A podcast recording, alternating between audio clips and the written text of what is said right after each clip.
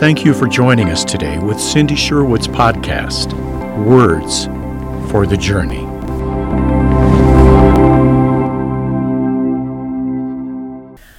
I don't know if you have had the experience of working under the authority of messy people, but likely you have. It isn't much fun, and maybe you are or have been that messy person with people working under you. I've been both. Prior to my healing, I worked as a Christian education director. I was passionate about bringing the truth of Jesus Christ and God's Word to our youngest generation and gave my all to the work. However, I hadn't even begun my healing journey at that point. In fact, I didn't even know I needed healing. And I was a messy leader. Everywhere I turned, there was trouble, but I couldn't see it and didn't understand why. Now I do. I was full of toxins from my abusive past. I had a ton of healing issues, all unresolved. Unfortunately, that's too often the case. There's nothing worse than working under or with someone who is a hot mess. And it's not just the workplace where this is true, it's just as bad in our homes, families, and other relationships, and certainly in the church. In my 40 years of working in churches, I've worked with plenty of messy pastors. Fortunately, this is not true today. I'm in a healthy church, led by a healthy pastor. It's a deep desire of mine to see ministry leaders and pastors get healing so their service will be purified, their ministry more effective, and so the people they are serving don't get hurt. There's an old saying that goes, hurt people, hurt people. This is not God's plan in the church or anywhere among us kids. There's enough pain and suffering in the world. We're here to ease suffering, not cause it. I've had many people come and find restoration in our healing journey classes from trauma on the mission field and from mission organizations. Not one time have their wounds been related to the people they were serving. Their wounds were from their fellow Christians and mission organizations. God has a way for us to be healed and made whole and healthy so we're fit for service but it requires giving our wounds the attention they need. There's a biblical precedent for this, too. Look at the life of Joseph and David and Paul. They all had a season of suffering, waiting, humility, reprogramming, and preparation before God placed them in the primary role for which He created them. Even Jesus, the one who was perfect, had a season in the wilderness before he began his ministry. Today, I want to zero in on Joseph's season. He's an excellent example for us to learn from. In case you are not familiar with his early years, let me do a flyby. To understand where his toxins came from, we need to look at his backstory. The eleventh son of Jacob, Joseph came along later in his father's life. That's because Jacob's favored wife, Rachel, was not able to get pregnant. Jacob's other three wives were all popping out kids left and right, particularly Rachel's sister Leah. She had six.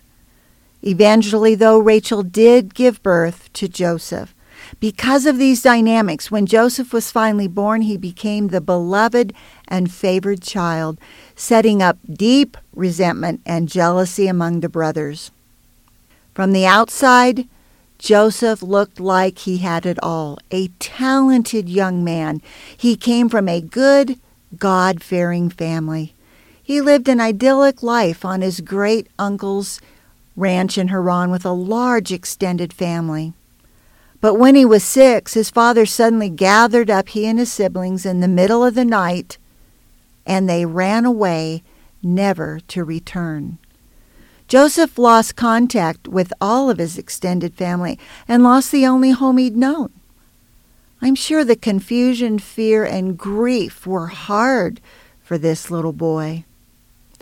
As a young teen, Joseph experienced anger, rage, and injustice when his sister Dinah was raped. And as a response to their sister's violation, Joseph's older brothers murdered every man in that town. They had to move again for fear of retribution. That's some crazy family issues. That year was a real doozy because after they left Shechem, where they had been living, his mother died giving birth to Benjamin, Joseph's only full sibling. Not only would this have triggered huge sorrow and grief for Joseph, losing his mother so young, but it also changed the dynamics in the family. When Jacob appointed Joseph to be his favorite, he set up a negative dynamic in the family. To the same degree Joseph was loved by his father, he was hated by his brothers. But as long as Rachel was around guarding Joseph and watching out for him, it would have been more difficult to get at Joseph. With Rachel gone, it was a whole new game. The stage is now set for what I call the Big Kahuna, the event that will change Joseph's life forever and set him on a seemingly disastrous course. As favored child, it was Joseph's job to check up on his older brothers and make sure they were not misbehaving. Oh my, that's not going to go well. The younger elevated above the older. Their brothers are now a powder keg, ready to explode at any time. So, on an errand from his father, again sent to check up on the boys, they decided to put an end to their brother. They saw Joseph coming. At first, they talked about killing him, but they didn't want blood on their hands, so they threw him into a dry cistern. While trying to figure out what to do next, a caravan of traders just happened to pass by, and they sold him into slavery. Joseph's last view of his homeland was from the back of a camel headed to Egypt. He would never again live there, and it would be 22 years before he saw his family again. The next 13 years were spent first as a slave to a wealthy landowner and then in prison after he was falsely accused of molesting the boss's wife. He lost everything at that point his freedom, his dignity, his dreams. He had nothing. He was treated as a common criminal. Then suddenly, when it seemed as if all hope was lost, Pharaoh, the ruler of Egypt, released Joseph and put him in charge of the entire nation after he successfully interpreted Pharaoh's disturbing dreams. Wow! In a matter of a few hours, Joseph went from the prison to the palace. Life was good again. He was given a wife who gave him two sons. He was powerful and wealthy. He had everything he could want, and I'm guessing all that nasty stuff from his past appeared to him as a closed chapter and no longer relevant. However, we find that's not the case. Because when the predicted famine occurred and food became scarce, guess who showed up on his doorstep looking for help? That was a shock. Holy moly! He looked out into the crowd gathered before him, asking for food, just like he'd done for months. And he saw ten men who were definitely not Egyptians. They were dressed in the clothes of his homeland, and he realized it was his family. I want to pause the story for just a moment. Now, if the past wounds were not a relevant issue, if they weren't still poisoning his heart, mind, and soul, the ensuing scenario would have gone like this. Joseph looked out in the crowd and recognized his brothers. He was so excited to see them. It had been too long. He rushed over to them and introduced himself as their long lost brother. He welcomed them to Egypt and invited them over to his house for dinner. Over dinner, he let them know he had forgiven them a long time ago and would love to renew their relationship. He begged them to stay a few days before returning home to his father. When they finally left, he gave them more than enough provisions to feed the family and he told them to come back with the rest of the family. But all those wounds were still emitting toxic waste. They may have gone dormant while Joseph was separated for them, from them for two decades, but they hadn't diminished one bit. The instant he saw them, that old pain was fanned into full flame. The wounds took over. Joseph was enraged at the betrayal he had experienced at their hands. He hid his identity so he could stay in the power seat and have the upper hand. He threw one brother into prison. The brothers' arrival in Egypt set off a negative cascade of uncontrollable thoughts, feelings, and urges for Joseph. Merely a day earlier, his family was a non issue, and now it was the only thing he could think about. God kicked this thing out of its hiding place and into the open so he could finally bring healing and restoration to Joseph's life. It is never God's plan for us to carry around our painful wounds. That's why His Word gives us the healing process, so we can be whole and healthy people. People surrendered to God, people who can accurately and humbly hear His voice. Our painful wounds make us deaf to God's voice. While we're still living with our garbage, we're totally invested in being our own protector, doing everything we can to run from anything coming too close to those wounds, because we know how much that will hurt. We're highly invested in being our own power source, manipulating and controlling events and people around us in order to keep that wound locked in the closet. God can't possibly be in charge of our life because our wounds make us desperate to maintain control at all times. God needed Joseph to be able to hear his voice now that he was a free man and running the nation, and that meant healing for Joseph. When Joseph's healing season began, the day his brothers arrived in Egypt looking for food, Joseph's neat and tidy world began to unravel. The next months were confusing, messy, and uncomfortable. This is always the case as God strips us of our control, our false idols, our false beliefs, our medications of choice, our pride. God dismantles us in our prideful ways so he can put us back together again, minus the pain and wounds. Before this season was over, Joseph would lie, manipulate, deceive, weep, rejoice, take revenge, and exact punishment. This godly man did not look very godly.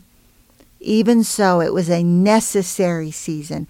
God had to rip control out of Joseph's hands to get Joseph's attention so he could do the restoration work. It took round after round, but finally, Joseph's pride was broken. Joseph finally let God into his wounds. He finally stopped doing it his way and let God have the reins. He came clean with his brothers and told them who he was.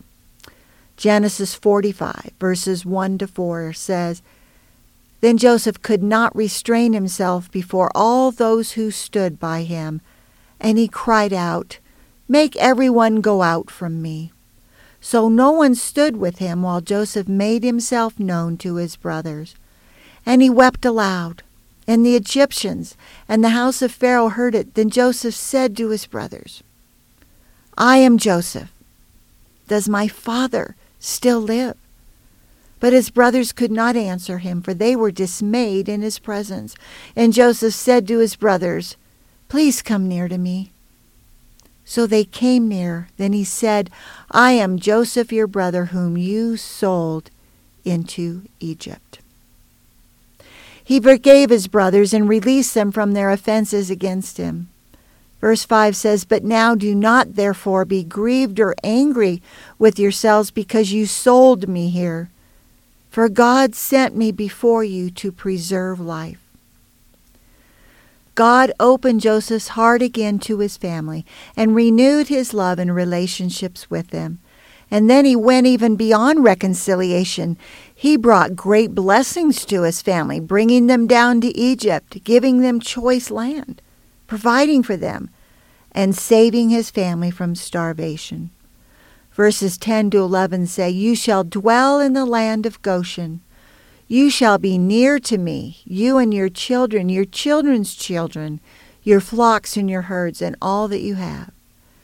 There I will provide for you, lest you and your household and all that you have come to poverty, for there are still five years of famine.